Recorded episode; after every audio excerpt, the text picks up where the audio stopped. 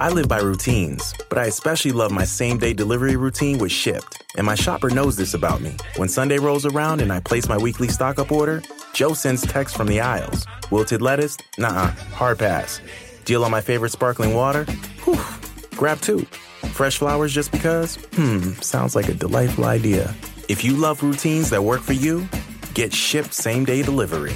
Shipt, delight in every delivery. Learn more at shipt.com slash hi. Spectrum One is a big deal. You get Spectrum Internet with the most reliable internet speeds, free advanced Wi Fi for enhanced security and privacy, and a free Spectrum Mobile Unlimited line with nationwide 5G included, all while saving big. For the big speed, big reliability, and big savings you want, get Spectrum One. Just $49.99 a month for 12 months. Visit spectrum.com slash big deal for full details. Offer subject to change, valid for qualified residential customers only. Service not available in all areas. Restrictions apply. Welcome to The Megyn Kelly Show, your home for open, honest, and provocative conversations.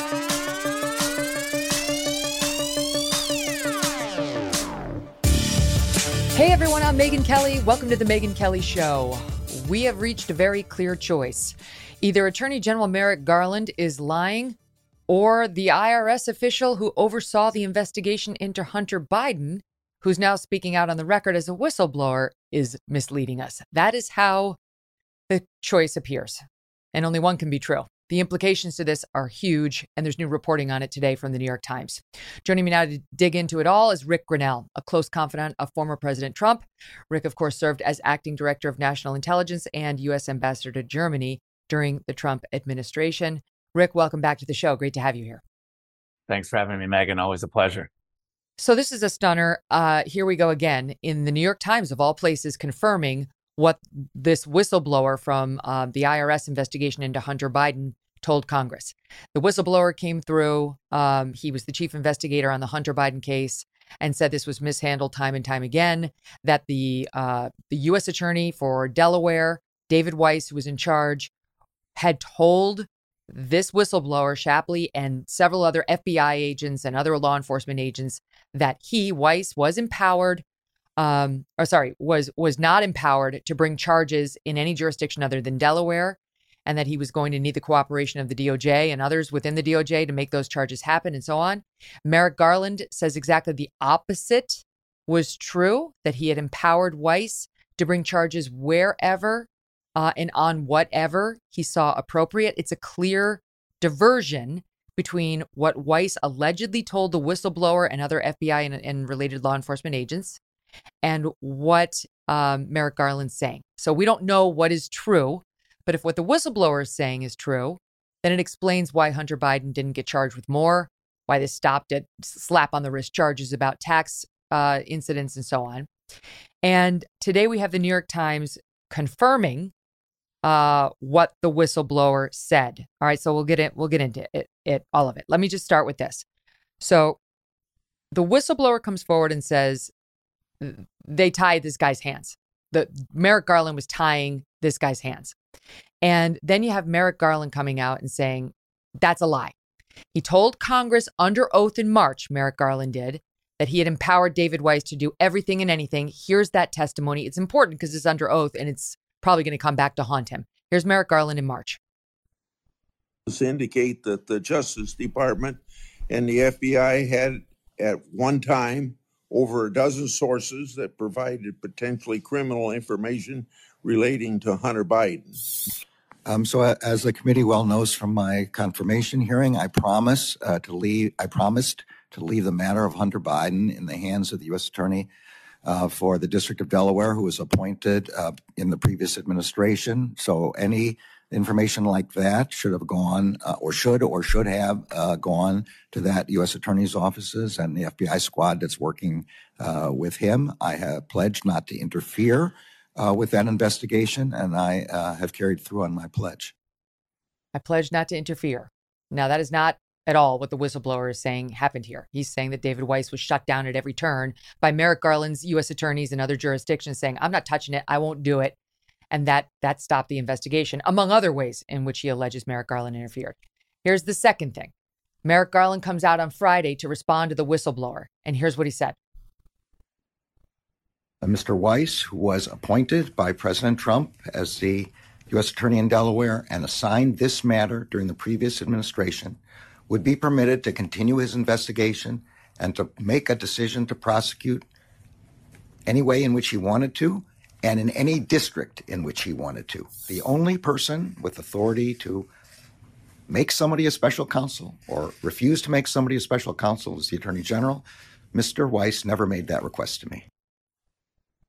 The whistleblower alleges, alleges the opposite that Weiss told him he had asked to be labeled special counsel so he could just bring the charges everywhere, wouldn't be limited to Delaware, and that Merrick Garland denied the request. There's a clear divergence between what the whistleblower is saying, what Merrick Garland's saying, and the New York Times is now uh, reporting that uh, they too can confirm this IRS investigator's testimony uh, is absolutely at odds with what Merrick Garland said. They've done their own investigations um, of the whistleblower's claims and also confirming here that David Weiss uh, went to at least two other U.S. attorneys, one in California, one in Washington, asking if they would bring charges that they would help with the investigation against Hunter, and he was turned down. So, what happens now? Because there's been talk by Kevin McCarthy of possible impeachment proceedings against Merrick Garland. Um, and I'll tee up one other soundbite for you, Ric and that is Ted Cruz, Senator Ted Cruz, who went so far as to say if this whistleblower's claims are actually true, and the New York Times now advancing it, saying we, we see the same divergence in testimonials here, um, there should be absolute penalties to Merrick Garland. Here's Ted Cruz a couple days ago. Every word he said there is a lie, and the self righteousness with which he says it. Ben, I got to say, it's time. It is time the Department of Justice needs to appoint a special counsel to investigate Merrick Garland for obstruction of justice and perjury. Wow.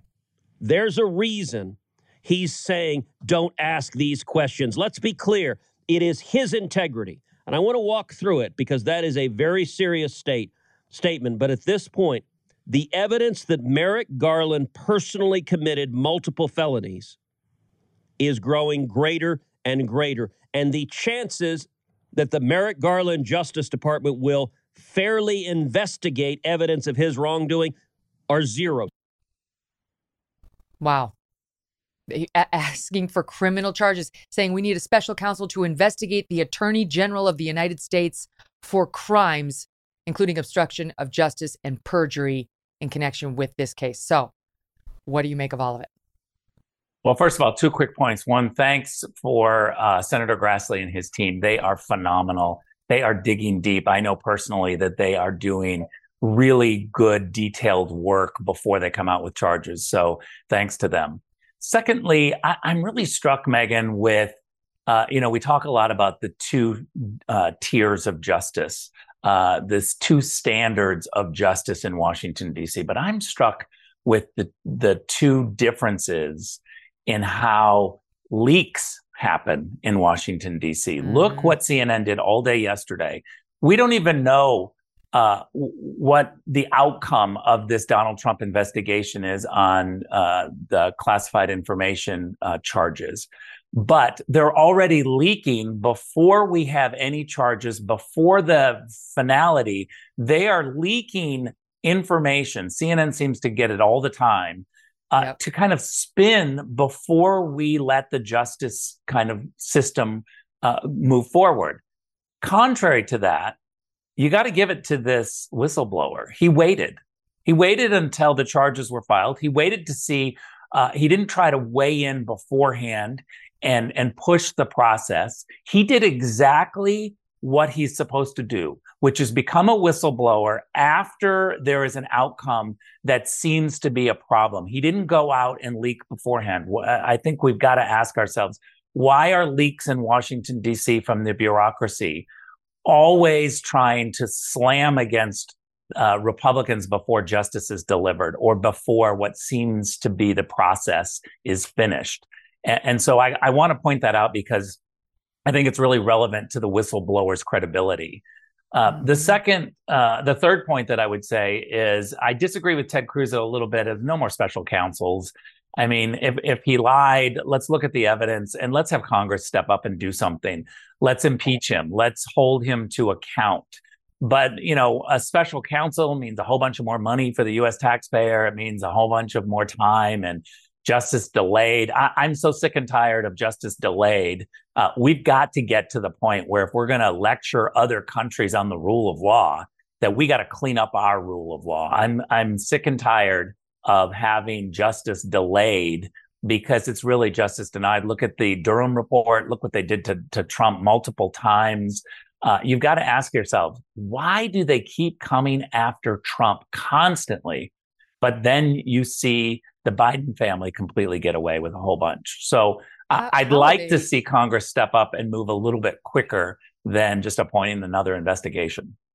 How would they even appoint a special counsel to investigate the Attorney General of the United States when it's the Attorney General's job to appoint special counsels? Like that's how you get a special counsel. Is the AG has to appoint him or her, which is not going to happen from Merrick Garland to investigate himself. So you're right. I mean, I'd love to add, ask Ted Cruz that. I'll ask him when he comes on soon. But um, you're right that the most fruitful means of exposing what's happening in this whole lane thus far has proven to be those those House Republicans. And Comer, the guy on the, who heads up the oversight committee, has been saying, same as you, no more special counsels for any of this because all they do is take the ball, hide the ball, keep, manage to keep everybody from being able to talk to Congress because they can just say, oh, it's being handled by the special counsel and then they bury things at the end. So Comer so far has proven very adept at getting us the information that's out there. Yeah, look, politicians in Washington, D.C. have got to move away from just voting, showing up and voting, and then fundraising and saying, oh, look what I did. I voted on something. And uh, take their responsibility of oversight a little more seriously. When you have responsibility for oversight, then you got to use the power of subpoenas and you've got to get to the bottom and you've got to call it out and vote on an actual action. So impeachment or censorship or something. Give us action. I don't want to see this process uh, kind of, you know, continue on, continue on. That's the ways of Washington. But one other point, um, just because I know Washington D.C. and I know the swamp pretty well, um, there there is a system in place where if you get appointed to a job by somebody you have to remember that they're writing your annual review, those people. And so the only way that you move up in Washington is to get a good annual review, please your bosses, don't rock the boat too much. Um, get rewarded with a bigger office, a bigger title, and more money on the GS scale. And so, no career person is going to try to investigate their bosses uh, because Washington, D.C. bureaucrats are filled with a bunch of fear that they are going to not be able to be promoted. It's one of the reasons why I believe wholeheartedly we got to start moving these agencies out of D.C. because people go from, you know, Department of Justice uh, to the FBI, to the Department of Commerce as bureaucrats. And it's all the same pool of people in Washington. They live together, they work together, they go to church together, their kids go to school together you're asking them to completely implode their lives by stepping out. You know, it, th- there's very little reason to suspect that the Senate is going to do anything about the lies that may have been told by Merrick Garland, right? I mean, I was just thinking about this the other day. Victor Davis Hanson had a great column about how, you know, Trump's right hand man, his sort of valet, that's how the Brits would say it. His valet, Walt Nauta, I can't remember how you pronounce his last name, but he's also been indicted as Trump's alleged co-conspirator in connection, Nata, in connection with the whole documents thing.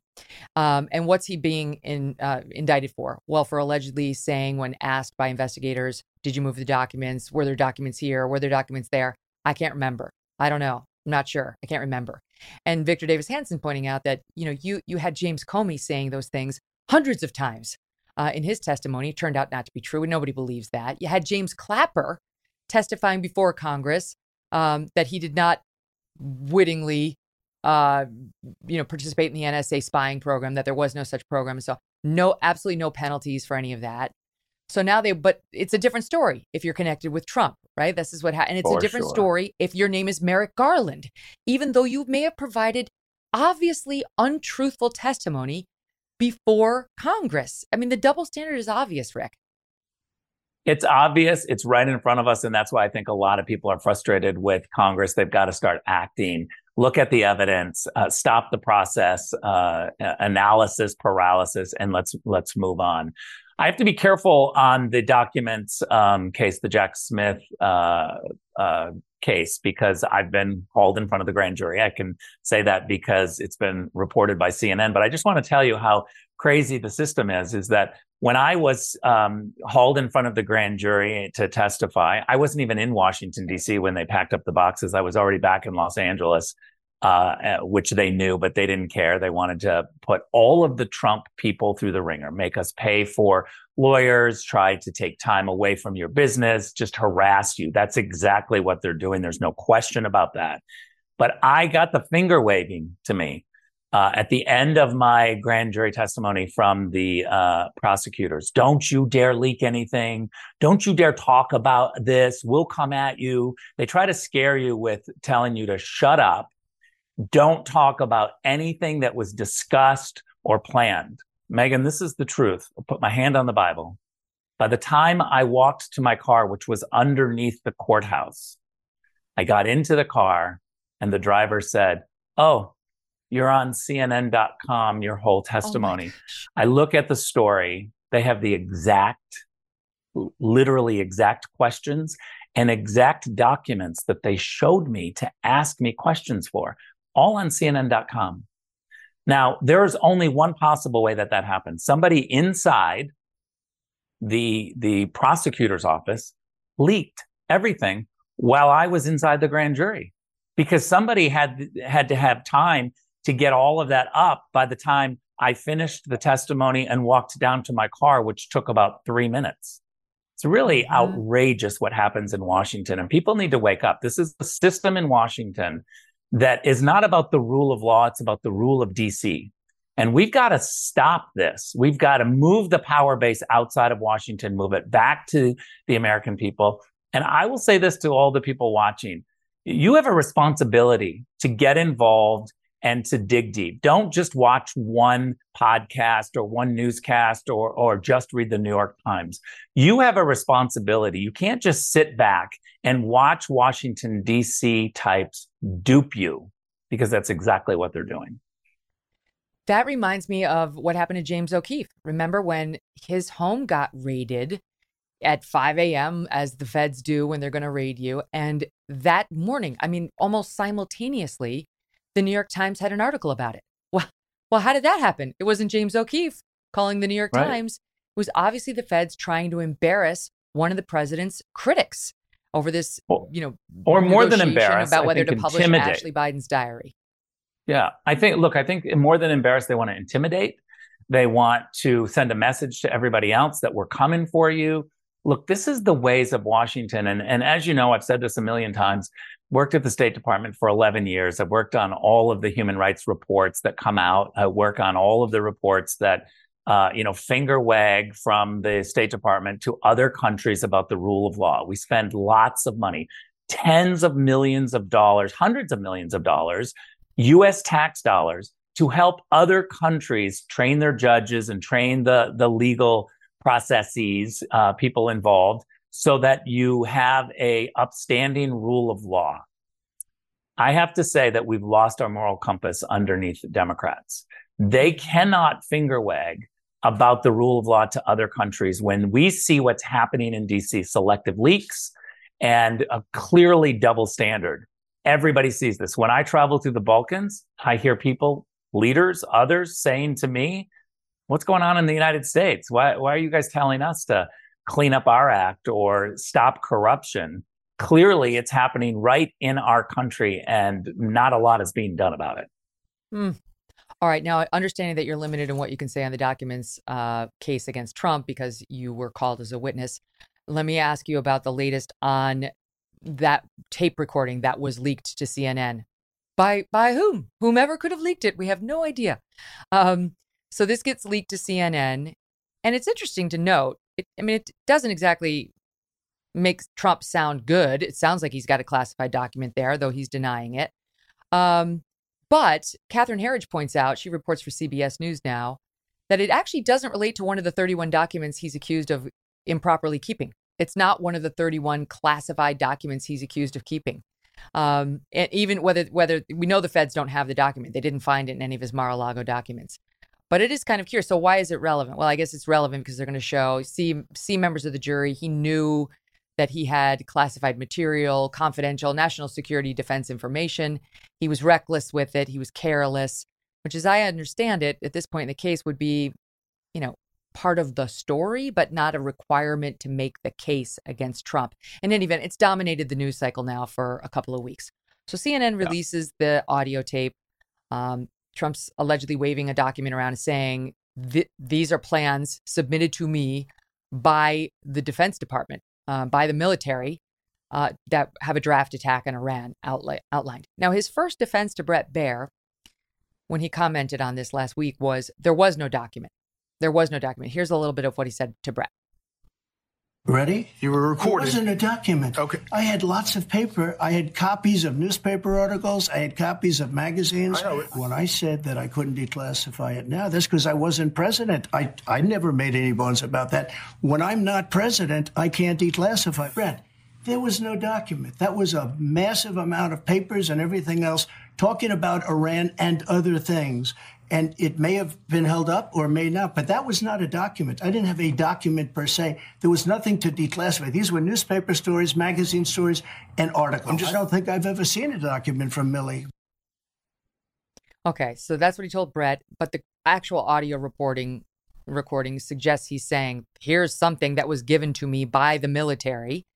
Well, now he's saying something kind of similar, a little little different. I'll let the audience decide. Um, this is what he told Fox News on Tuesday, Satwan. And I said it very clearly. I had a whole desk full of lots of papers and mostly newspaper articles, copies of magazines, copies of different plans, copies of stories having to do with many, many subjects. And what was said was absolutely fine and very, very perfectly. We did nothing wrong. I'm covered by the Presidential Records Act. I'm covered also by the Clinton Socks case. It's a very important case. It's law you're not concerned then with your own voice on those on those recordings. My voice was fine. What did I say wrong on those recordings? I didn't even see the recording. In fact, you could hear the rustle of the paper, and nobody said I did anything wrong, other than the fake news, which of course is Fox too. Are there any other recordings that we should be concerned of? Uh, I don't know of any recordings that you should be re, uh, concerned with because I don't do things wrong. I do things right. I'm a legitimate person. I'm not like Biden. And then just to add to that, Ric, he goes on, to, he spoke to Semafor, which is a relatively new news organization, saying it was bravado, if you want to know the truth. It was bravado. I was talking and just holding up papers and talking about them, but I had no documents. Asked about his use of the word plans, uh, he said he was referring to building plans and plans for golf courses strewn about his desk, which does contrast to what's in the recording where he says, the military gave this to me. How do you reconcile it? Yeah, look, first of all, let me just speak directly to Jack Smith that I know nothing about this. I wasn't there. And uh, if you're going to drag me in to talk about it, I'm just going to give you the exact same line, which is I don't know anything. But let me just speculate here because I know President Trump and I've heard the recordings and I've seen this. To me, it's pretty simple. There was a New York, there was a New Yorker piece that really got people riled up and it was uh, a piece that said uh, that Milley presented this plan, General Milley presented this plan to attack Iran, and that you know we we in the Trump administration thought about it and we're making plans for it. Obviously, that is salacious. It's big. Uh, it goes to the heart of uh, the Trump doctrine, which is uh, use diplomacy and tough diplomacy, sanctions, et cetera isolation to to uh, get your enemies to do something rather than war. You remember Donald Trump is all about I didn't start any war, didn't plan to start any war. We were prepared, but that goes to the heart. And I, and I can tell you that that New Yorker piece was um, outrageous to me. I I was uh, uh you know thinking uh, how dare they do this. I never saw those plans. I could talk to other people in the administration. We never saw uh, plans. If Milley had something, then he did it on his own, and then he pitched it to the New Yorker. That piece had just come out when when they were having this talk, and to me, it would be very obvious to hold up the New Yorker piece and say, you know, see this? This is like them saying documents. This is saying that the documents existed, and um, him talking about it. Again, I don't know anything uh, specifically. I wasn't there, but to me, this all makes complete sense in uh, trying to bat down the narrative that somehow we were planning to attack Iran. And the New Yorker piece goes not only to say that there were there were plans, but that Milley presented those plans to Trump and that we were considering that. I think mm-hmm. that's hogwash. I mean, the thing is, like, I he does get specific in the audio tape that making it sound like he's got the document in hand. But I said from the beginning, before we even heard the recording, what Trump is now saying essentially, it could have been bluster. It could have been Trump being like, "I've got it right here. Trust me." Mark Milley was the one pushing war, not me. We don't know whether Trump actually had the document in hand or not. Yeah, I, I look. I I listened to the recording a couple of times, and if you put in your mind that he's holding up the New Yorker piece, it makes total sense. It's like, look, I this is because the New Yorker piece was very specific. And when you're holding it up, you're like, look at that. This is the plans that they said that you know we had, and and so but then he to talks me, about how I have to, I have to declassify. That that's the part that suggests it is. Well, we'll play it. We have we have a we'll play the shorter version because we played the full version yesterday. But here's a here's a clip uh, of of that alleged meeting. Well, there wasn't a meeting between Trump and it was uh, about Mark Meadows' book. And uh, this is the one that has caused so much trouble. Here it is. Well, with Milley, uh, let me see that. I'll, I'll show you an example. He said that I wanted to attack Iran. Isn't it amazing? I have a big pile of papers. This thing just came up. Look. This was him. They presented me this. This is off the record, but they presented me this. This was him. This was the Defense Department and him. Wow. Isn't that amazing? This totally wins my case, you know. Mm-hmm. Except it is like highly confidential, yeah. secret. this is secret information. But look, look at this. This was done by the military, given to me. Uh, I think we can probably, right? I don't know. We'll, we'll have to see. Yeah, we'll have to try to.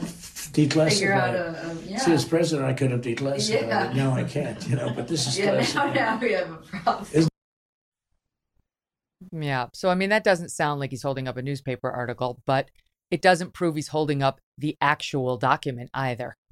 Yeah. Look, I, I wasn't there. I have no idea. But the, the, the reality is to me is that Donald Trump gets emotional about a lot of these articles. And it goes at the heart of what we were trying to say is that we didn't do war. And, and it makes perfect sense to me that this very detailed New Yorker piece, which lays out plans and says that we were, I mean, it's literally General Milley, who was our guy who was supposed to make war plans and be prepared, saying, oh no, we, I did this and I presented this to the president and they were going to go to war. Um, th- that goes to the heart of our messaging. And uh, I, to me, it makes perfect sense that he's holding up something that says this is so, so outrageous the whole plan is in this New Yorker piece. But again, I don't mm. know. I wasn't there.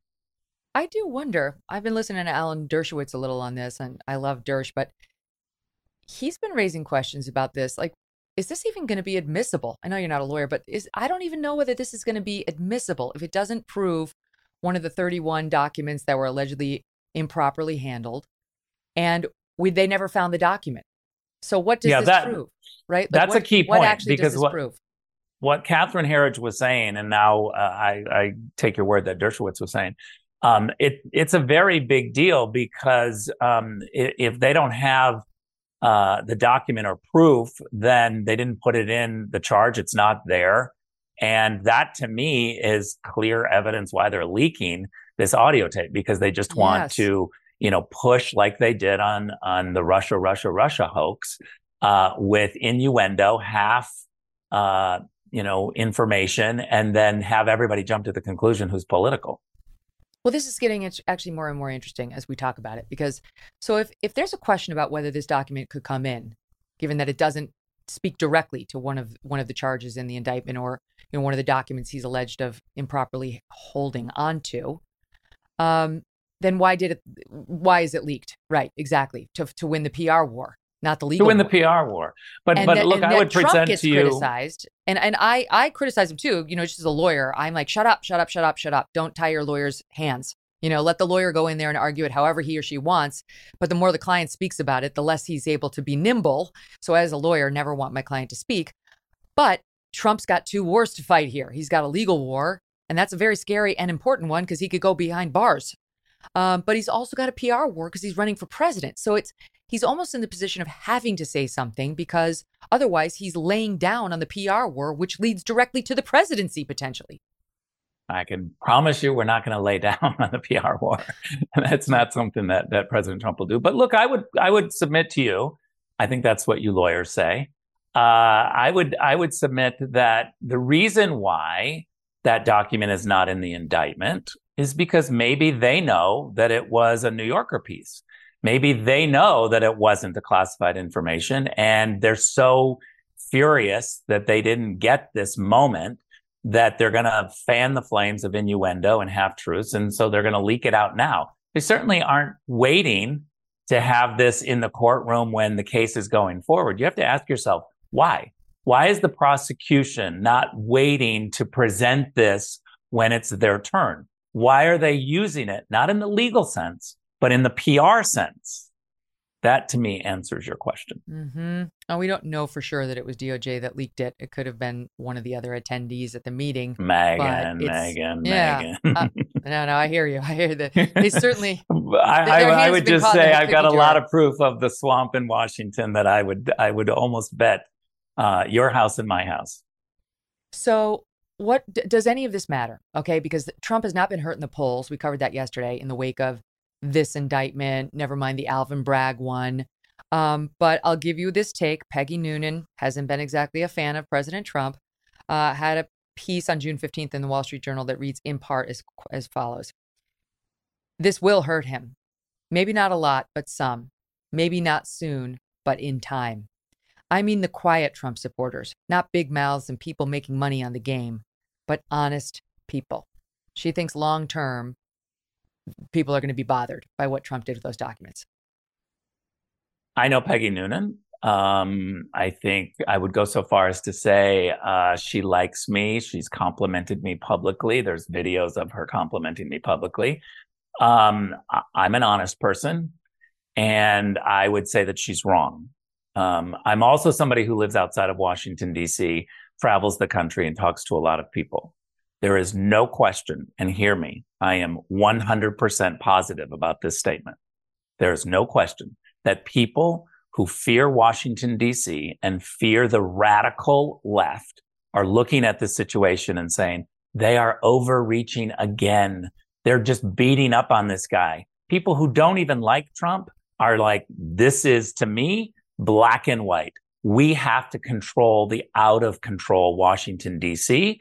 We see more people coming over saying, this is now proof that they're radical, just going at, at, they've lost their mind. They're just going after him with anything and everything. Remember, we've got more indictments coming.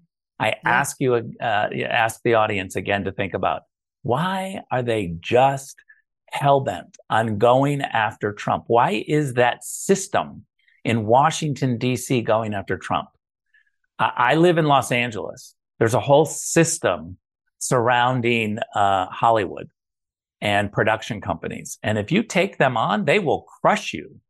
I think the same is in New York on the banking system. Why is it that every Democrat senator uh, is is falling over themselves for Wall Street and getting Wall Street money? Because that's the industry of the city.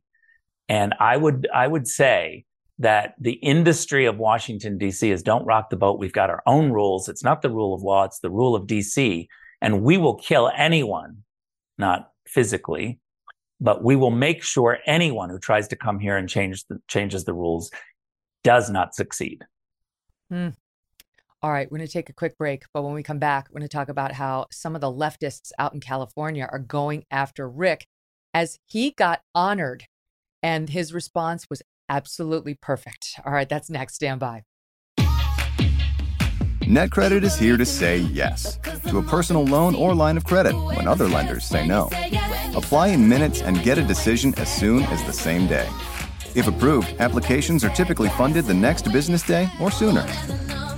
Loans offered by NetCredit or lending partner banks and serviced by NetCredit. Application subject to review and approval. Learn more at netcredit.com/partner. NetCredit. Credit to the people. If a friend asks how you're doing, and you say, I'm okay. When the truth is, I don't want my problems to burden anyone. Or you say, Hang it in there. Because if I ask for help, they'll just think I'm weak. Then this is your sign to call, text, or chat 988 for free, confidential support. Anytime. You don't have to hide how you feel.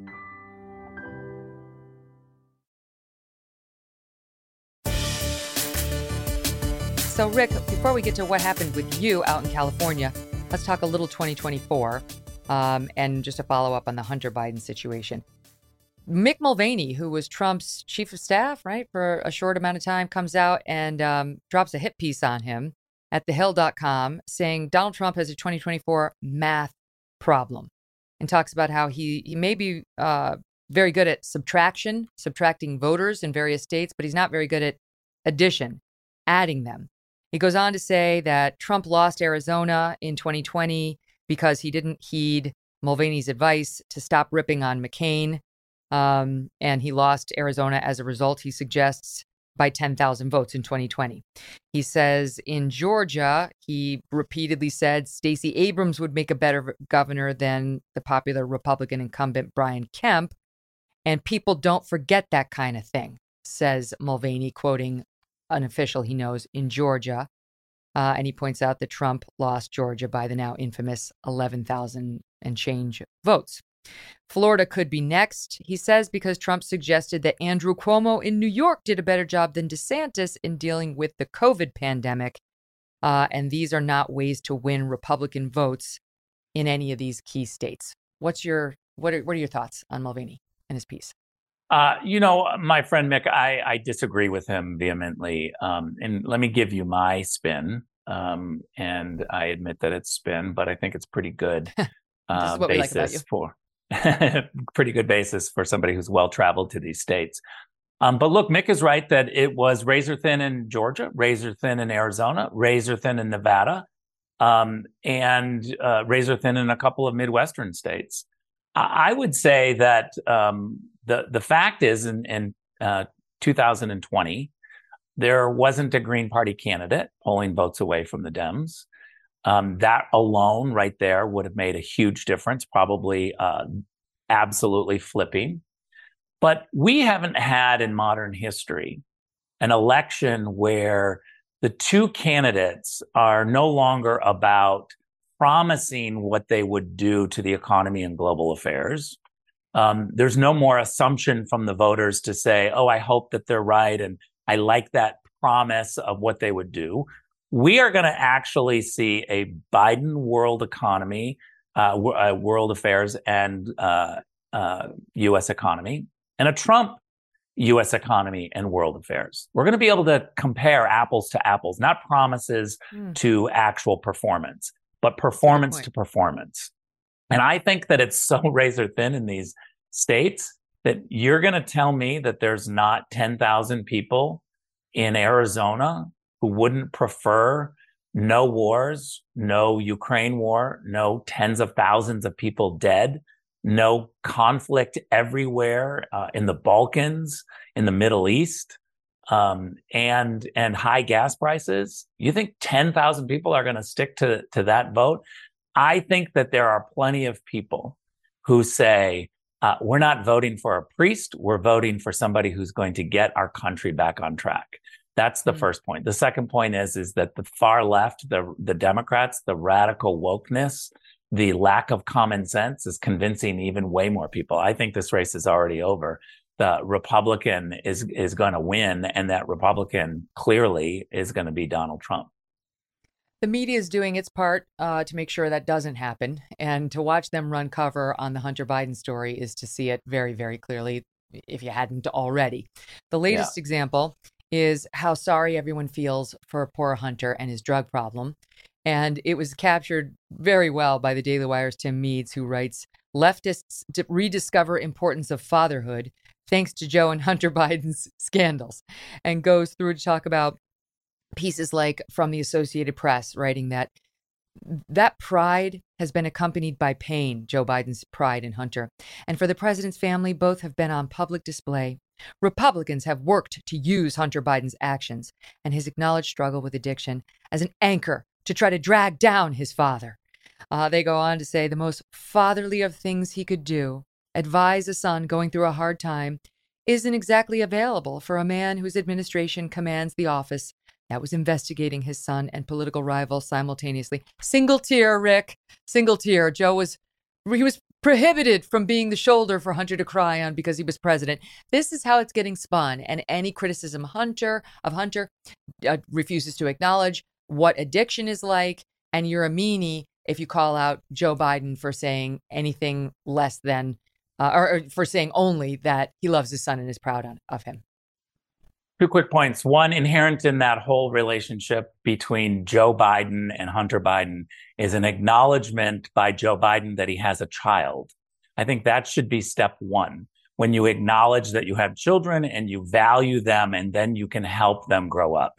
Hunter Biden is no example. Joe Biden should be uh, ashamed of himself that his grandchild is not being recognized the same way that he's recognizing his child. That's the first point.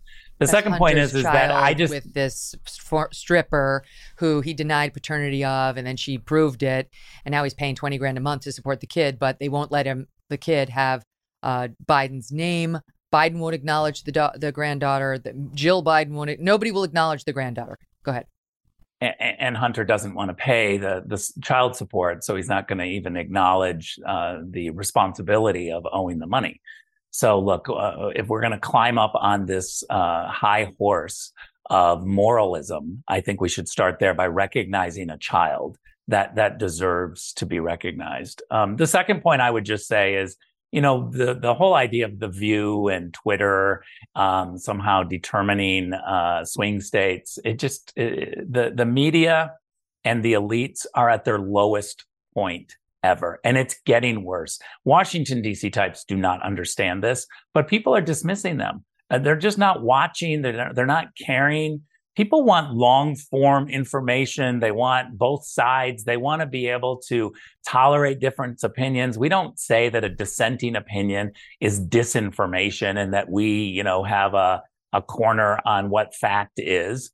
Um, th- there's always, you know, this adage of there's three sides to every story: his his side, her side, and the truth. And so we need to be able to have a debate and you need to be able to sit and listen to uh, a dissenting viewpoint. And i think the left is proving that they don't know how to do that and they're losing the american people. First and second generation americans megyn are some of the most pro-trump people ever. This whole immigration thing has been switched. And it's because they're the canaries in the coal mine. They've seen fascism. They've seen totalitarianism. Yeah. they don't want anything to do with it. They came to the united states to get away from it it's so true. I, I talk to so many people who are like that. Anybody who got here from Cuba or has ties, they can't believe what's happening in the country. But the media will be there to lick the boots and provide cover. The, one of the reporters um, questioning President Biden last week came up with this this soundbite in order to really press on the Hunter Biden issue. You can't really hear it well, but we'll try. Um, it's number eight. Mr. President, how's Hunter Okay. The question was, how's Hunter feeling? And Joe Biden gives a thumbs up. That way to nail it down. I mean, honestly, like Edward R. Murrow would be proud. Mike Wallace is rolling over in his grave, Ric. It, it's really unbelievable that the other reporters allow this to happen and that there's some sort of an editor sitting somewhere that says, yeah, good job. Um, I don't understand that how these him. people are able to like call themselves a journalist, but literally be an advocate for one side. Well, this is what the Republicans are up against because they're obviously they've got a thumb on the scale. Okay, so we've got to talk to you about what's happening in California. This is one of the most interesting things I've seen in recent history. What's happening with this bill? Um, and you kind of are directly involved in this thing. So, as you point out, you're in Los Angeles. You've been living in California a long, long time. And it being Pride Month and you being the first uh is it the first openly gay man to ever be a cabinet official? It's the first It's the openly first gay? openly gay person. Okay, person. And although they try to take that away from you and pretend you didn't exist and that it's actually Pete Buttigieg, okay. Uh, but the Republicans in California did something nice. They tried to honor you uh, as you should be. And if you weren't a Republican, you'd be getting honored all the time. But no, that's not the way it works. So the House Republicans in the state assembly, uh, sorry, the House Democrats in the state assembly And the Senate Democrats. and the Senate walked off the floor during these honors that were being paid to you. Let's just start there and then I'll expand on who your detractors were and why they're so controversial in a second. What did you make of that? Look, you know, I'm not surprised. I mean, they're they're so lightweight. Um, there's there are people who um, really cannot have a discussion anymore. They run out of the room with their fingers in their ears. They just can't take dissenting information. You know, I said at this press conference afterwards, um, in 1993, Megyn, I marched on Washington with gays and lesbians, and I remember holding a sign as I walked uh, with a, a whole bunch of people, a million people in Washington demanding equal rights. My sign was diversity and tolerance. We were the minority back then. And what we were asking the majority to do was just listen to us. You don't have to accept us. Inherent in the word tolerance is tolerate. It doesn't mean you like me, clap for me, uh, approve of anything, but you tolerate me. You don't try to cancel me. You don't try to walk out you my dad used to say shut up and listen you might learn something and so I, I, just expect people to be different in this world and to have different opinions the gay left is not about that if you are not for abortion and for open borders and for the unions you cannot get the endorsement of uh, of, of gay groups and this is the this is the fact the victory fund GLAAD uh, hrc all of them they're they've lost touch because rank and file gays and lesbians, regular gays and lesbians across this country are uh, they've had it.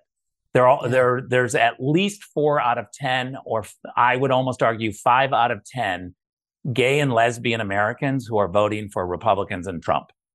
They just have had th- had it with this left of not They've being able to mission. sit and listen. Yeah, It's they've like to- lost their mission. To say mission creep is too generous because they've lost the original core mission entirely. This guy, Scott Wiener, state senator out in California from San Francisco, comes out and says, This is their way of celebrating pride by bringing in a guy who is truly a self hating gay man. Who takes tons of anti LGBTQ positions. He is a particularly vile person. He too is a gay man. You responded in part, it's an honor to be your enemy. I- that is so short and simple and perfect. I'm definitely going to use that. Um, it's perfect. But can you just give the, the audience a flavor in the time we have left of why it's an honor to be the enemy of Scott Wiener?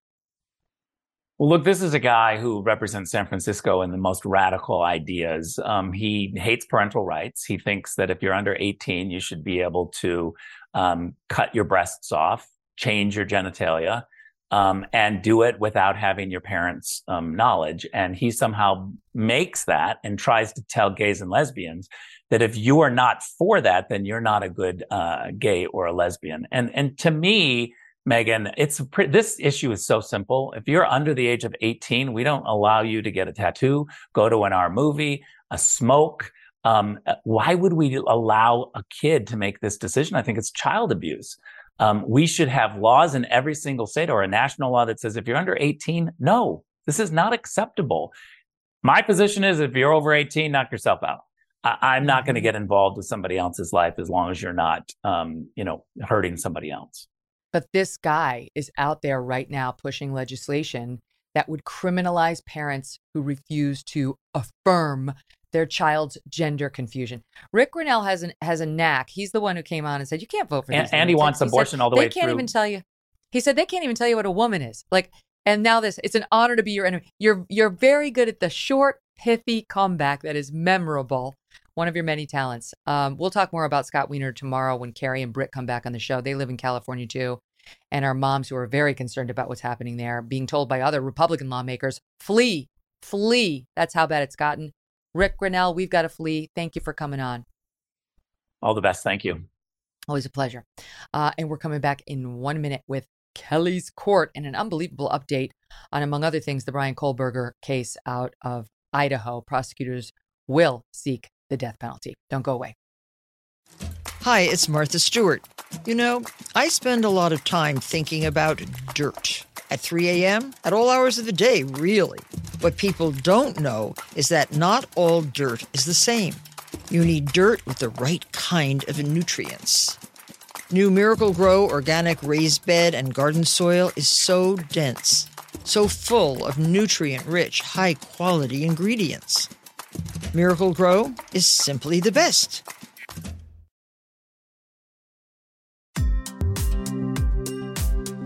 Today, we have an excellent, excellent top notch panel for Kelly's Court and lots of legal news to get to, including the latest in the Bryan Kohberger murder trial out in Idaho.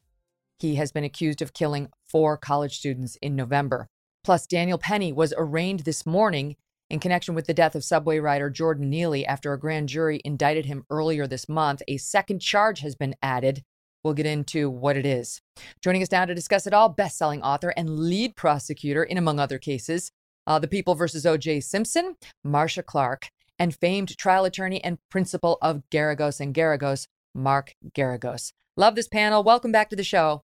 I, you not only I love this panel. I was just telling your producer who was trying to get me to shut up because I was talking to Marcia. I said this is the only time I get to see her, and it's so much fun for me. And welcome back, Megyn. Thank you. We're gonna put a, a camera in the green room while you guys are waiting to come on air because those are some of the best conversations. uh, yes, right. if you had heard if you had heard, I was just telling her, and I know it's off topic, but I'll tell you, I, you know, we're handling the Menendez case in the office, and I was complaining that there's nobody I can talk to who has the institutional memory of what was happening in real time except Marcia. And so that I was like I was spilling out stuff and she was in the middle of all of that and in real time and knows all the players and everything else. Oh, I mean, the Menendez was, thing is getting very interesting. But wait, put a pin oh, in that because that's up. That's up okay. second. I, I want to kick it off with Kohberger um, because that case is just so oh, compelling, fascinating, horrifying, and some significant developments have gone down in the past uh, couple of days. Number one, prosecution seeking the death penalty. Is anyone surprised by this, Marcia? As the former prosecutor, I'll start with you on that. Not really. Um, and all of the, you know, you have to remember, and I guess one of the critics, people who are critical of the death penalty, are going to point this out as well. You're in Idaho. Idaho has different mores and different standards in terms of what is death worthy than, say, California does.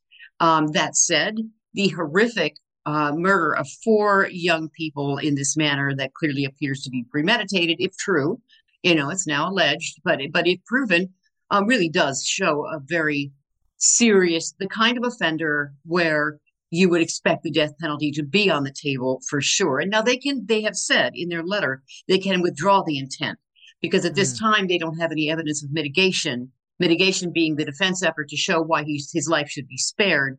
Um, so it's early days yet, but if if when a crime jumps off the page at you like this, that is the kind of crime where you, if you have a death penalty, you would imagine the case would be death eligible. So I can't say I'm surprised, but I do say let's wait and see if they hang on to this. I don't know that they will. Mark, does this raise the challenge uh, for prosecutors going in front of a jury? You know, that some theorize it makes juries more reluctant to convict if they know the death penalty may be on the table. No, you know, I take the opposite view and I uh, hearken back to a case I had, which was Scott Peterson. I was complaining in real time that they were seeking the death penalty, not because they wanted the death penalty, but because they wanted to get pro or uh, I should say, death penalty uh, eligible jurors. One of the reasons that Scott's death penalty was reversed unanimously by the California Supreme Court was precisely because the judge was kicking off everybody uh, on that jury who didn't want to or w- was uncomfortable with imposing the death penalty.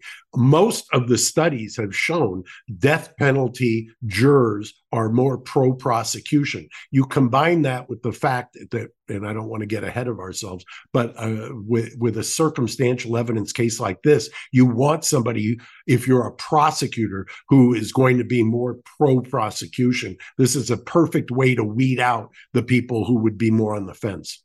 Hmm. All right. So, speaking of the evidence, now we have learned that we knew before that the prosecution had used something called genetic genealogy to figure out where did this DNA found on the knife sheath that had been left by the murderer at the murder scene where did it come from? They were told that they had done a regular search in the fbi's database you know does this match a perp who we have in the system? And it did not. So they went to genetic genealogy where you can use public databases and in this case private databases as well of uh, not not private to you and me, uh, but I'm in other words a, a, special database that they went to to try to figure out whether it has non-governmental. Right. Uh, to figure out whether this DNA we have matches anybody whose DNA is publicly available, and that's how they zeroed in on Kohberger. It wasn't his, but they said we can definitely link it to the dad who lives in the Poconos, someone related to that dad. And then the circles got more concentric around the son, Bryan, who was 10 miles away from the murder scene. Um, Marcia, we now know that they retested the son himself, Bryan Kohberger. They took a cheek swab and they are now saying it showed a direct match, Bryan Kohberger's DNA on that knife sheath. So we're going to get into how a lot of the other evidence is circumstantial. That's not circumstantial. Well, it is actually, isn't it, it funny? Is? People have this this notion that circumstantial um, means something much more removed, but circumstantial evidence is a fingerprint. Circumstantial evidence is DNA. I used to tell the juries all the time, you know, I mean, I would say, this is largely a circumstantial evidence case. And then they'd say, well, you're out. Never mind. I'm not interested. I said, well, how about the fact that there's a fingerprint and the victim's on the victim's uh, shoulder? And oh, oh, well, but that's not circumstantial. Oh, it is. It is. So's DNA. Huh. Same thing. The, the limitation of circumstantial evidence is, and with DNA, for example, or a fingerprint, is you can't tell when it was deposited. So for example, you have this amazing result of DNA, one in uh, five octillion uh, chance of that it is him as opposed to a randomly selected person, unrelated. So that, I mean, that, that's virtually that is a match, but you don't know when that DNA got on there, and you don't know how that knife sheath got on there. So it leaves room for the defense to say someone else dropped the knife sheath. Of course, it was mine at one time. I had my fingerprints on it. I had my DNA on it from months ago. So, in that sense, it is circumstantial, but it is very damning. I mean, what is your knife sheath doing under the body of one of the victims when you have no known natural or um, unculpable reason for being there? They didn't know each other, they didn't party together. So, just the fact the knife sheath was there, and then, of course, the DNA on it, you put it all together, but it's all circumstantial. Well, let me ask you a question because that's interesting. If if his bloody fingerprint were found at the scene or if DNA from the victims were found in his car, would that also be circumstantial? Yes. Same thing. What, what, you can't say when it got put there. No one saw it got get put there. Direct evidence is me seeing if you go and shoot somebody and I watch you do it, that is direct evidence. But um, of course, I would argue that whoever you shot deserved it. So that's a whole other issue. But mm-hmm, right. if I don't see it, you know, if you're coming up with um, evidence that is deposited at some point in time that is not observed by anyone, even a bloody fingerprint, though, of course, a bloody fingerprint gets a lot closer to something you could call like direct evidence, it's still circumstantial. That's interesting. Oh, I didn't. I didn't know that. I never practiced criminal law, so that's that's interesting to me. And, you know, Mark, to follow um, up to follow up yeah, on that, the it's interesting because with the Innocence Project, most of the evidence against people who were condemned and sent to death row was uh, as a result of direct evidence, and they were exculpated by the circumstantial evidence of DNA, which is one of the mm. that's one of the things I talk to jurors about in voir dire to point out the differences of what we always think. It turns out that many of the studies show that direct evidence, eyewitness identification, is much more fallible than circumstantial evidence. Well, the genetic genealogy link that started it off before they got the actual cheek swab from the defendant and they were looking more at what who in the universe could this DNA on this knife sheath belong to is becoming an issue in the case, Mark. Um, the defense lawyer is asking the court to compel prosecutors to turn over additional discovery materials and info on the genetic genealogy techniques investigators used before labeling Kohberger their suspect. They're also asking for information on why the FBI expanded the range of model years on a white Hyundai Elantra they were looking for in connection with the case. Now, those two items that they want discovery on might have nothing to do with each other, but they might have something to do with one another in that initially the police said they were looking for a Hyundai Elantra of certain years that would not have included Bryan Kohberger's. And then they expanded the years uh, to a year, his was 2015, that would have been included. And there's been some questions raised about whether that expansion happened after they got the hit on Kohberger's dad and started to zero. So what what what's the defense attorney doing here? What's he trying to set up? This is a brilliant strategy by the defense, and I'll tell you why. You've hit exactly on what they think. They're creating a timeline to show that the expansion of the Elantra after the FBI had given an opinion that would have excluded Kohberger, and then he re you we talked about this. They then went back to them once they had Kohberger and they expanded the number of years to include his car. But this is also a very subtle kind of a gray mail because that is a technique in classified documents cases where you say, okay, we're going to go forward. I'm not going to get a, uh, a, classification. You've got to show me uh, the classified documents publicly, and then the prosecutor backs down. We know that the FBI and investigative agencies do not want to reveal how they use or how they get to this genetic testing that then takes them to one of the relatives. So they're saying, on one hand, show us that, hoping that they say we're not going to do that. If they turn out and they say, okay, we're going to turn that process, that investigative technique over, um, but it's under a protective order, that's fine. Because then what you're going to do as the defense, you're going to take the two unidentified males that are at the that were found at the scene, the DNA, and you're going to use the same testing protocol and see who you come up with in the databases based on their very own protocol. And God forbid that you hit somebody who is a potential other suspect, because then you're going to ask all kinds of questions about why their DNA was there or that universe of alternative suspects, third party liability. Oh, it's so interesting, Martha. Yeah, because they're uh, Marcia, because they're saying the defense attorney is saying exactly that that there's other DNA from other random people, um, not inside the crime scene, but around or outside the house that they're suggesting the prosecution didn't look into. And I suppose there's an argument that if somehow the genetic genealogy was wrong, flawed, improper, everything that stemmed from it was improper, which could include the expanded years on the Hyundai, which suddenly came about, right? So it's he's trying to set up a chain that would knock down most of this evidence we've been discussing. Yeah, will probably fail. I mean, it's a good idea. I think it's their best idea. I think Mark is right. It's a good strategy. Does it work? Well, no, because they have the direct DNA from the suspect that is a complete match, five and five octillion in one to one. So, I mean, they actually have the guy. And that's inside the house. Remember, this is kind of a group house. A lot of people came and went. And the fact that you have some ex, some peripheral DNA from other males um, around the exterior of the house or in other rooms that are not where everyone was sleeping and killed um, is, I think, ultimately going to be washed out as okay, so what? It's not like it was some private person who lived alone with no real relatives and no visitors. Uh, a lot of people came and went. The Elantra, the story with the car is that they had a kind of identification that indicated various um, details regarding the car. When they decide, when they see that that doesn't include Kohberger, and I think this is where actually the defense might have a better claim in terms of trying to say, oh, they zeroed in on Kohberger to the exclusion of everybody else and therefore ignored all the evidence that would have proven a third party was guilty. But what they're really doing is saying, look, if it didn't include, if that car did not include the one belonging to Kohberger, who else could it have belonged to? It's actually good police work, and they're going to have to turn it all over eventually anyway. I mean, under protective order is fine too.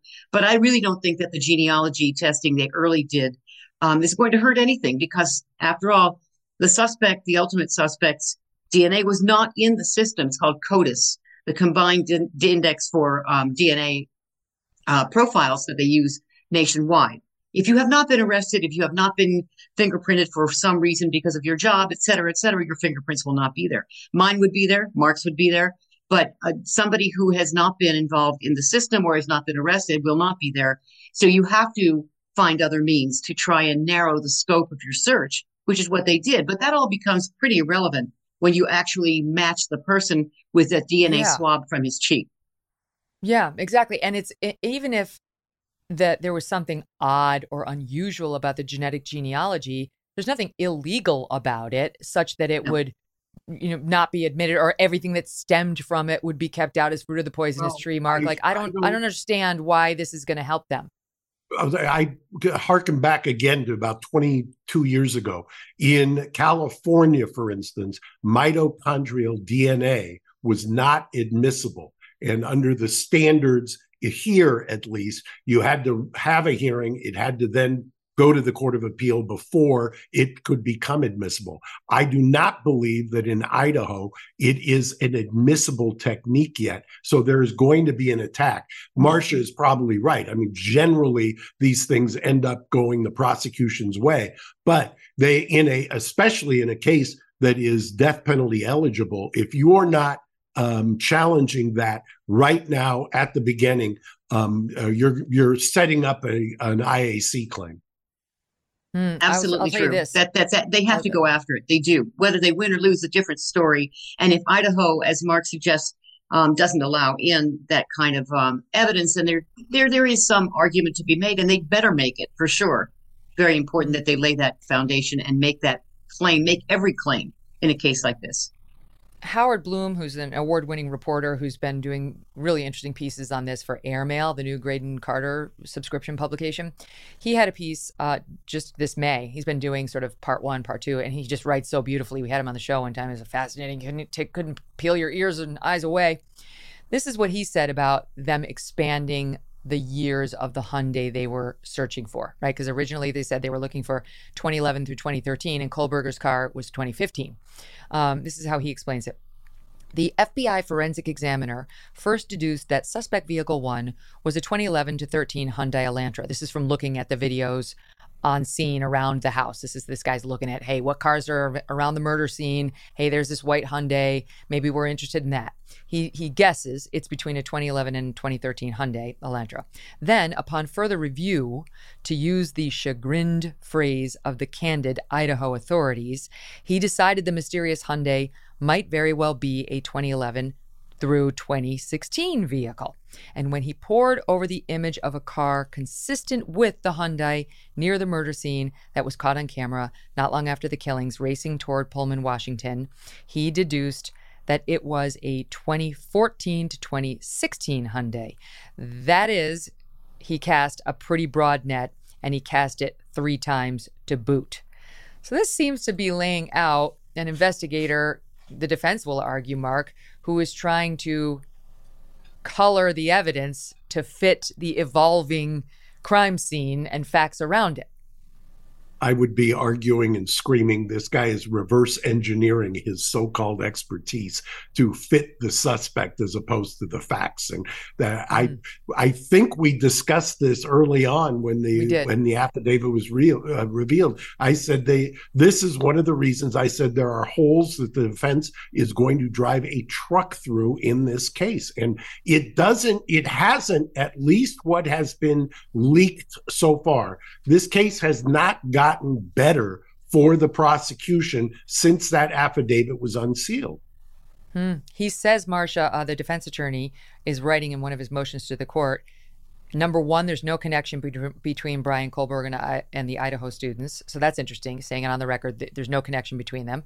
And that would seem to undermine some unconfirmed re- reports we've gotten, single source reports we've seen in various publications that maybe he was stalking them on social media, etc. I think the defense attorney wouldn't say that if that evidence were about to come out could be wrong but then he writes quote there is no explanation for the total lack of dna evidence from the victims in mr kohberger's apartment office home or vehicle that's the first time i've seen that too somebody stating affirmatively that all those searches did not produce any dna evidence from the victims anywhere around kohberger's uh, living or working quarters. Yeah, my, my response as a prosecutor, so what? So what? Why do you expect to see him carrying stuff from the victims?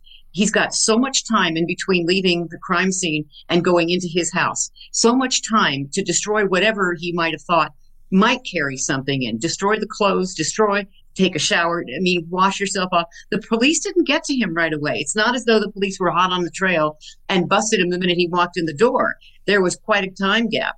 And so the fact that there isn't from stuff from him to the victim, from the victims to his house, is much less surprising than finding something that does come from him in their house. And the fact that the defense is admitting there is no, con- there's no particular known contact between them um, doesn't play as well for the defense as I think they wanted to. Uh, the fact that you have single source information, especially in a widely known case like this, indicating, oh, he was stalking them on social media and whatnot, there's going to be a lot of that kind of what I call peripheral stuff floating around in the ecosphere, but I do not think it necessarily means there was any known contact. That doesn't mean he wasn't stalking them. That doesn't mean he didn't have his eye on them. Certainly, you know, his knife sheath is there under someone's body where someone's body was laying. So, I mean, that, that's a very powerful piece of evidence. That said, mm-hmm. um, as Mark pointed out, it doesn't appear, at least from what we know, things have gotten any better. And I, that to me, I'm not sure what to make of that, except that they are playing this very close to the vest. Uh, they're doing a lot of protective orders. They're being very careful about the release. I understand why. Um, it's tough when you have a case this, that is this high publicity and high profile. It can get out of control very quickly. So uh, they have to reveal it to the defense at some point. But that said, the fact that they don't find evidence of the victims in the defendant's house under these circumstances is much less compelling to me. You know what's God, interesting? Mark, is this is this? I mean, it's just now dawning on me that this guy actually might get off.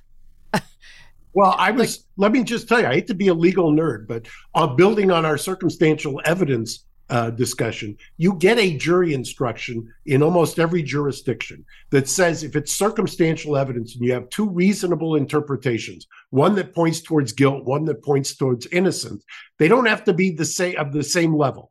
But if you have one reasonable explanation that points towards innocent, you must acquit the defendant. Now, what do we have here? We have them saying the lack of evidence or no evidence about cell phone tri- uh, triangulation or cell phone towers.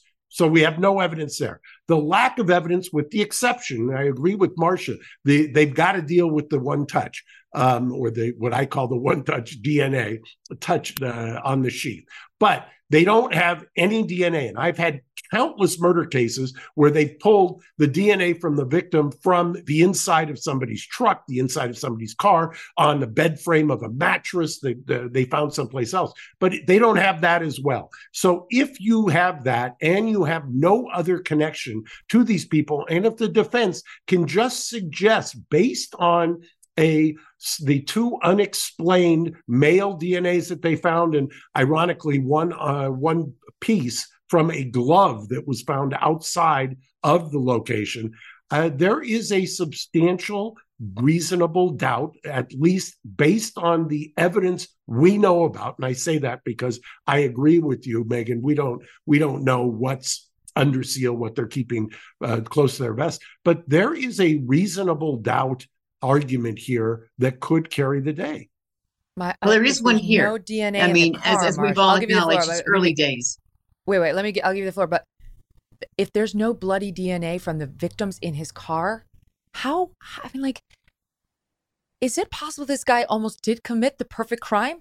He comes out of murdering four people in the span of 18 minutes and gets in this white Hyundai Elantra. This is the prosecution's theory, and not a single blood drop of the victims is found anywhere? I mean, I I know I'm talking to Marcia Clark. You know, you know how tough it is to not have a trail of blood follow a murderer in a double murder, never mind a quadruple. It depends on all how it's done. It depends on so many factors that it's it would take us way too long. But you have to remember something. Standing behind somebody and stabbing them does not create a, a lot of blood spray on you necessarily. It depends on where you're stabbing the person, where you're standing when you're stabbing them, what you're wearing. Um, I don't think anybody had a chance in this case, and I this is I, I really wish we had more evidence, but unless there's a pool of blood for him to step through, unless there is blood on a surface that he's likely to touch and carry with him, uh, you're not going to find it. You're, ju- I mean, 18 minutes is a long time, and depending on what he's wearing and what he's able to shed of what he's wearing on the way out and on the way home, no, you're not going to find anything. That comparing it to the Simpson case, it was a mess. I mean, there, there there was pooling blood everywhere that he walked through that splashed on him because there was a big fight. There was no fight here. There was no struggle shown here. So you have a very different set of circumstances. And when that happens, especially depending on whether he's standing behind them and where he's stabbing them, he's not going to come away with a whole lot of transfer from the victims. Takes off his clothes, takes off whatever outer clothing, dumps it somewhere, burns it, buries it, whatever. No, you're not going to find it. So, you know, and of course, there was a, a time gap between when the murders occurred and when the police got to his house or his car. So there's a lot of uh, there was a lot of time and many many circumstances in between that could prevent anybody from finding anything from the victims. So And- until we know and- more, it's really hard to say that this is uh, doomed for the prosecution. they let him clean his car. You know, the, as the FBI was following him back in, in the Poconos, we we know that they watched him take his car and have it cleaned and detailed, and didn't step in to stop it because I think they were still pursuing the DNA and all that other things that they, they wanted to get the arrest warrant. So, who knows whether they managed Well, to get something just from the say trash or. Yeah, Uh, go ahead. Back to my circumstantial evidence. You could take as the prosecution, did he commit the perfect crime? As the defense is going to say, or is it reasonable they've got the wrong guy? No, they don't. I don't. I, I Good. I ex- yeah. By the way, Your Honor, we thank and excuse Megyn Kelly from this jury. Good call. I'm definitely much more prosecution oriented. All right, let me squeeze in a quick break here because I don't want to break up our Menendez uh, discussion. A quick break, and we'll come back with Menendez, which Mark, Mark is handling. And these two brothers could potentially get a new trial. Unbelievable. Stand by.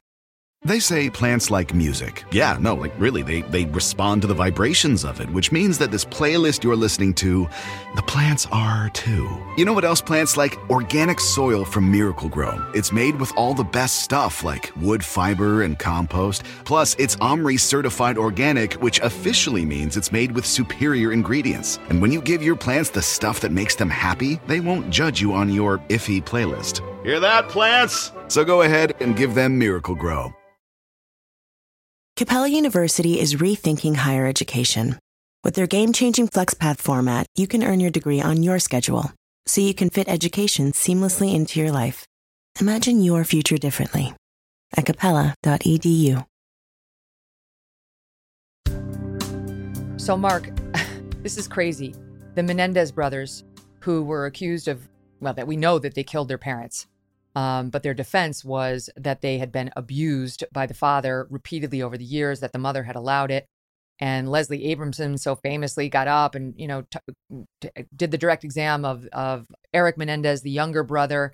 He cried on the stand. They had him in like the sweater vest. Uh, the jury didn't buy it and wound up convicting both of these guys. I've spoken to well, I spoke to Lyle Menendez in a courthouse or a jailhouse interview when I was at NBC. It was fascinating stuff. But now there's new evidence in the case. You're representing them, and it's actually not just Mark Geragos, defense attorney, saying reopen the trial, have another trial, which defense attorneys do all the time. With all due respect, the judge himself has is looking at the prosecution saying you need to explain yourselves as to the job you did and why some of this stuff was not brought out in connection with this trial. So explain what are what are the two best things that have you arguing for a new trial here?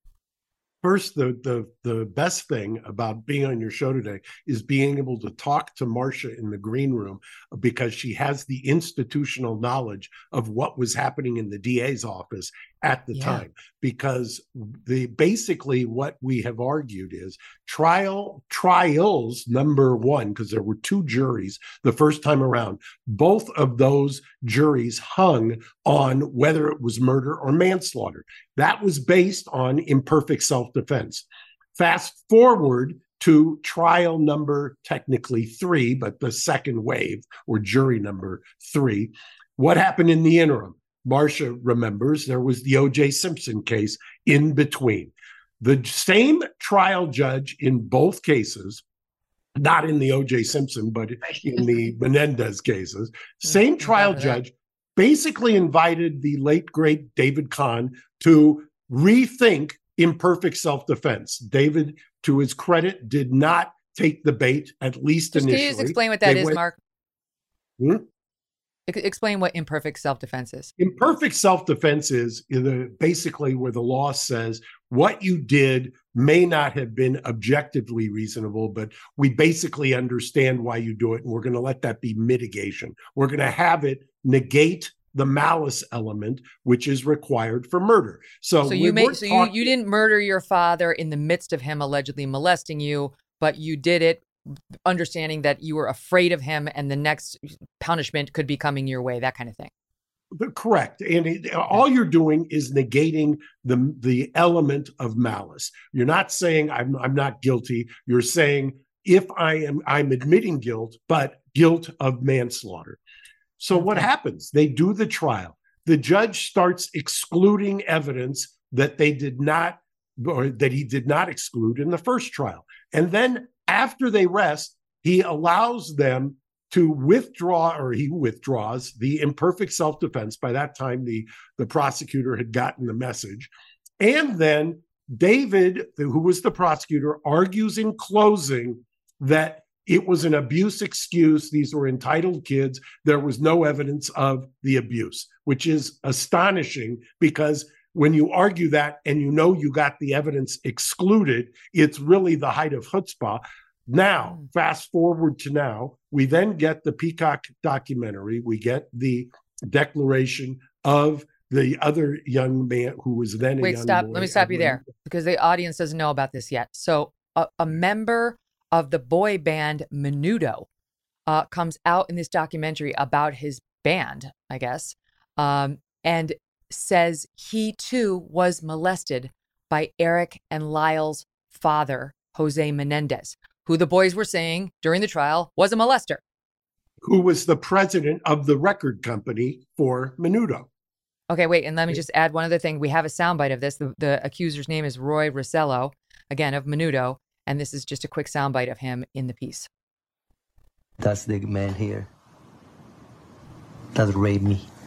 This guy. That's the pedophile. How old were you there? 14 years old.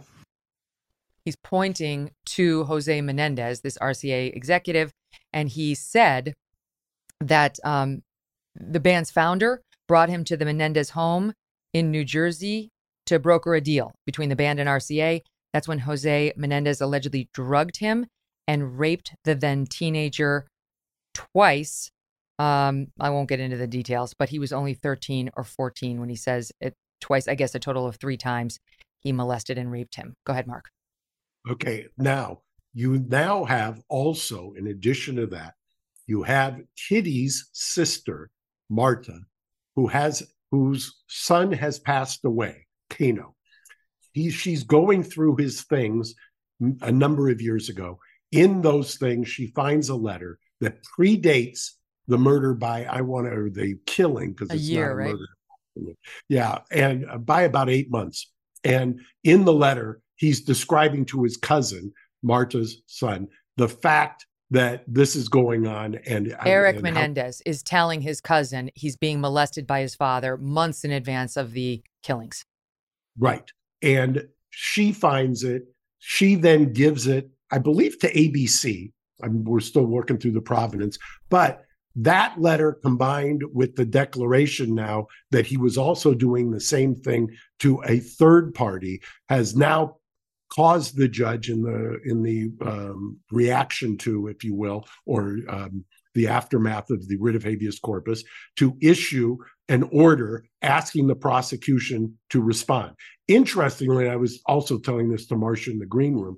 There, in talking with the Kitty's sisters, there was a rule that was known in the family that if Jose, the father, was in the room with Eric, that nobody was allowed to go down the hallway, which to Oh me is one of the creepiest things I've ever heard.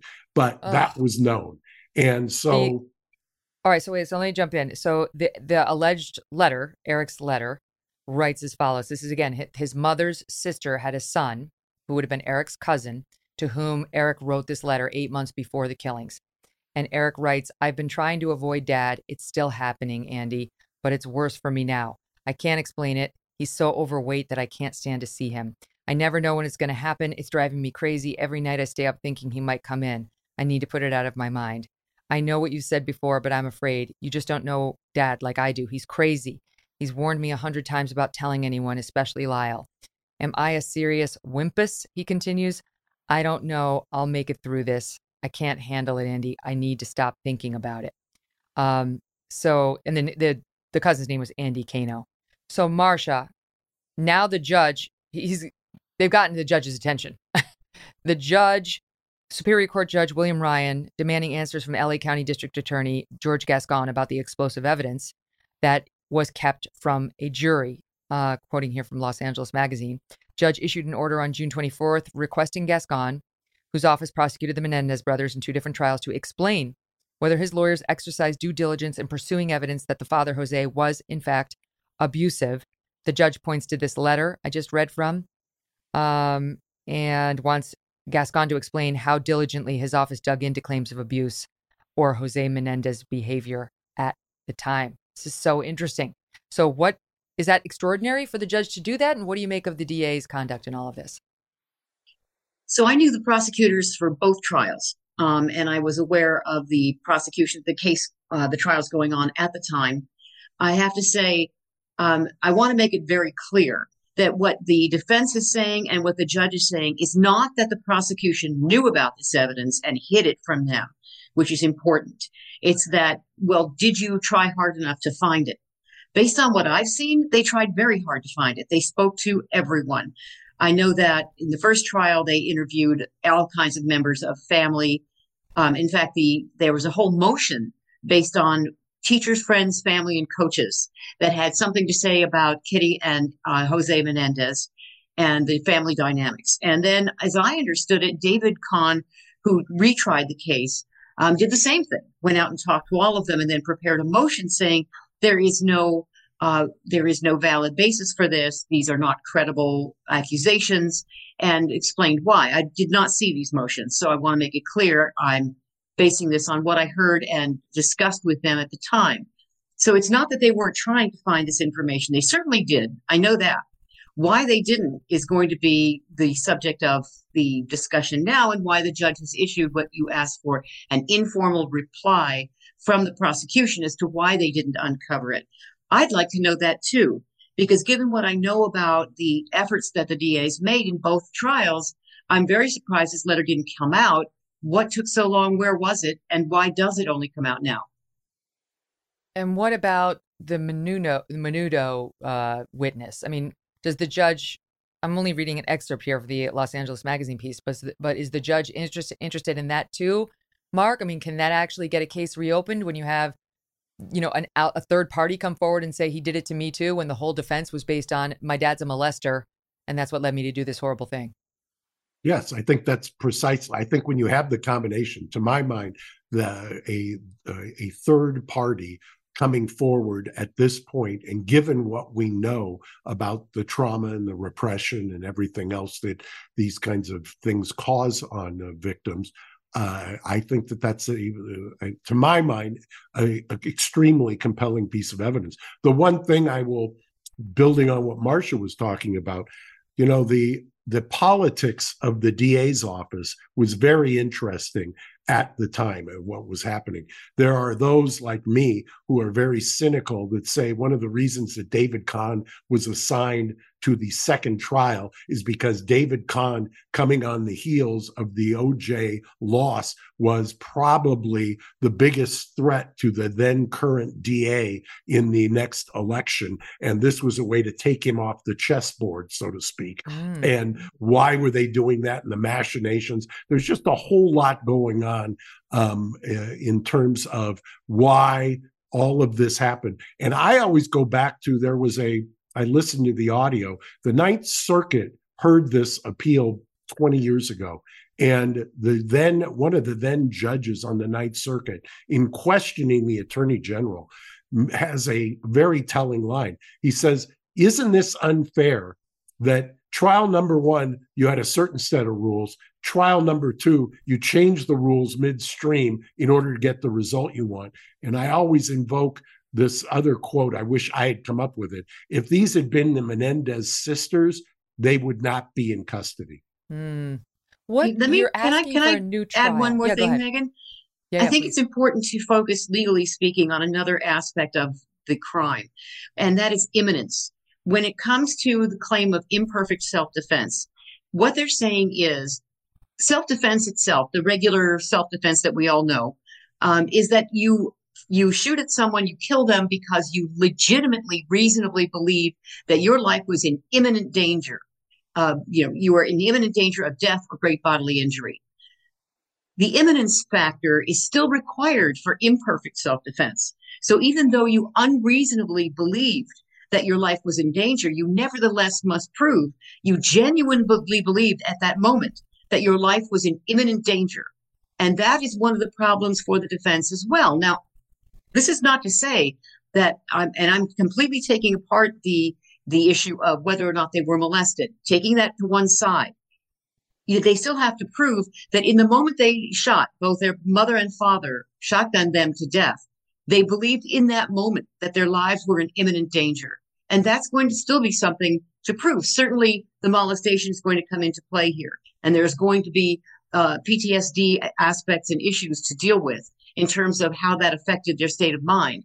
But that is nevertheless an important aspect as as a juror will probably think if they do go back to trial on this, which may not happen. Um, that It may get resolved in another way that Mark and I were talking about. But if Like it how? does, a juror is going to say, "Why don't you just leave? You're both adults at this point. Walk know, out the so- door." So that's going to be a stumbling block. It's so ironic, Marcia, because back then in the 90s, I vividly remember trying a case right around the same time out in Pomona, a murder case, with a woman and using one of the, the first experts for battered women's. I was just going uh, to say battered women syndrome. Or, Exactly. We, we use this all the time. We ended up having the same thing. It was a hung jury between murder and manslaughter, and ended up she ended up getting a uh, a manslaughter um, probationary sentence at the end of the day. This is not dissimilar in terms of where we've come, because back then in the '90s we understood it in the kind of the battered woman's context. I think now uh, we've the prism has changed, so most people understand it in this context. Okay, but here's my here's my question. So you're seeking a new trial. Um, a, how do you like your odds, honestly? And B, if you don't get it, is there an option to go? I'm not advocating for this necessarily, but I'm just curious. Could you go to Gavin Newsom, the governor of California, and say they've served 30 years, it's time to commute their sentences? Look at the overwhelming evidence we have, the Menudo guy, and so on. Look, I um I I'm cautiously optimistic. Could that happen? Could there be a third rail, so to speak? I think there could be that Marcia kind of hinted at that we were talking about. There's a whole realm of um, options here, but clearly, to to my mind, they've done 33 actual years. By all accounts, they've been model prisoners. Eric has a mitigation packet that I have never seen before uh, in 40 years of, of somebody doing the kind of great work in the prison. And frankly, I think he had resolved himself um, over 10 years ago that this was going to be where he spends the rest of his life. And given, even with that resolution, it didn't mean that he went off uh, a tangent was, became incorrigible. He just doubled down on his efforts to help others in there. So I think there's a compelling case to be made, whether you know, I don't know that Gavin Newsom would be my uh, pathway, but um, there are other options that can be utilized. But we're focused like a laser right now on the habeas. I'll give you the last word on it, Marcia. What do you think is going to happen here? I think that's a really good question, Megyn. I had questions about the. I didn't get to see the um, the TikTok the the video, excuse me, of the victim um, who was talking about his attack by Jose Menendez. I did read, however, that he had been drugged, and so I, I wound up wondering whether he was sure it was Jose uh, who attacked him. Someone attacked him. There's no question, um, and that that may come into play. Uh, I I don't know, but if there's first of all when you file a habeas petition and there is a question of credibility, the judge almost has to ask for an informal reply to find out what's going on here because you can't just dismiss a credibility issue out of hand. That said, um, there is some there's some meat on the bones here, as they say, and I think that uh, it's hard to know how this all shakes out. But I think when they answer the question as to where this statement came from, why it wasn't discovered before, the legitimacy of it, as well as the other victim from the Menudo band, uh, it, it may very well wind up with a new trial. Wow. Oh my gosh, that would be something. We'd, we'd all be glued and we'd have Geragos again in front of uh, the jury on one of the biggest trials in the nation. Uh, I would buy a ticket to that. All right, let's finish quickly with Daniel Penny, the um, man charged now with taking the life of Jordan Neely, who had gotten onto a subway train and threatened the passengers. Uh, Daniel Penny was now he pleaded not guilty this morning to now two charges. We expected him to be charged with second degree manslaughter. He was. They've added the charge of criminally negligent homicide. He says he's not guilty. He could be facing five to 15 years in prison if a jury finds otherwise. Um, he's spoken out on this uh, publicly because it's become such a public case, saying, Well, I'll just play the soundbite and him trying to correct some of what he says is the misinformation about what happened on board that subway train that day, SOP 14. A man came on, stumbled on, he was appeared to be on drugs. And the three main threats that he repeated over and over was, I'm going to kill you. I'm prepared to go to jail for life, and I'm willing to die. I was scared for myself, but I looked around, I saw women and children. He was yelling in their faces, saying, saying these threats. I couldn't just sit still. Some people say that I was holding on to Mr. Neely for 15 minutes. This is not true. So the whole interaction less less less than five minutes. Some people say I was trying to choke him to death, which is also not true. I was trying to restrain him. And some people say that this was about race, which is absolutely ridiculous. I didn't see a black man threatening passengers. I saw a man threatening passengers. It's a lot of whom were people of color. Mm. Marcia, what do you make of this case and the additional lesser charge of criminally negligent homicide? Well, the prosecution is, you know, making sure that they've covered all bases and giving the jury a lesser charge to consider, and that's a, that's appropriate under these circumstances that are tough to pin down. There have been a lot of conflicting reports, but the journalist who first um, was who was present, an eyewitness, and I think I thought even recorded some of the interaction, maybe not, but he certainly described it as a very threatening thing and, and a threatening behavior in which he did threaten to kill someone, didn't care if he went to jail, threw down his jacket. Um, I can see that others would say less so, but there were two others that helped him pin the man down. This was obviously then pretty scary behavior. We also know that Jordan Neely, unfortunately, was someone with severe mental issues and problems, and among them, uh, assaultive behavior, four charges of assault. Most recently, in 2021, punched a 67 year old woman in the face, uh, a stranger in the subway. So this is not to say that Penny knew about this history, but he certainly saw behavior by someone that we now know based on the history did pose a threat um, and probably then therefore was incredibly threatening at that time. So mm. I can see a jury actually walking him or at least finding him guilty of a lesser charge. I mean, Mark, I, to me, it would be just a travesty if this guy goes to prison for one day. It's a travesty that he was indicted. I still, I have not been able to confirm whether he went in front of the grand jury or not. This would be one of the three times in my career that I would put somebody in front of the grand jury. That tape you just showed on its face, I, I just left New York. I was there a week ago. I was walking on the street, saw the exact same thing happening on the street with, with, because unfortunately we live in New York and LA in some outdoor insane asylums. And you see these people in the midst, you see how people are scared out of their mind. And it's astonishing to me that we're criminalizing this behavior. Mm. I mean, at a minimum, you go for a jury nullification. I, I just, I, I don't think a jury's going to, a New York jury's going to convict this guy. I really don't. I don't think the race card is going to work here. New Yorkers know the subways have gotten downright dangerous, and we need more Daniel Pennies, not fewer of them. Marcia, Mark, so great to have the gang back together. And uh, until the next time. Thank you, Ed. Thank you so much. What a pleasure. Ah. Tomorrow, don't forget to tune in. We've got Carrie and Britt back with us. We'll talk to you then. Thanks for listening to The Megyn Kelly Show. No BS, no agenda, and no fear.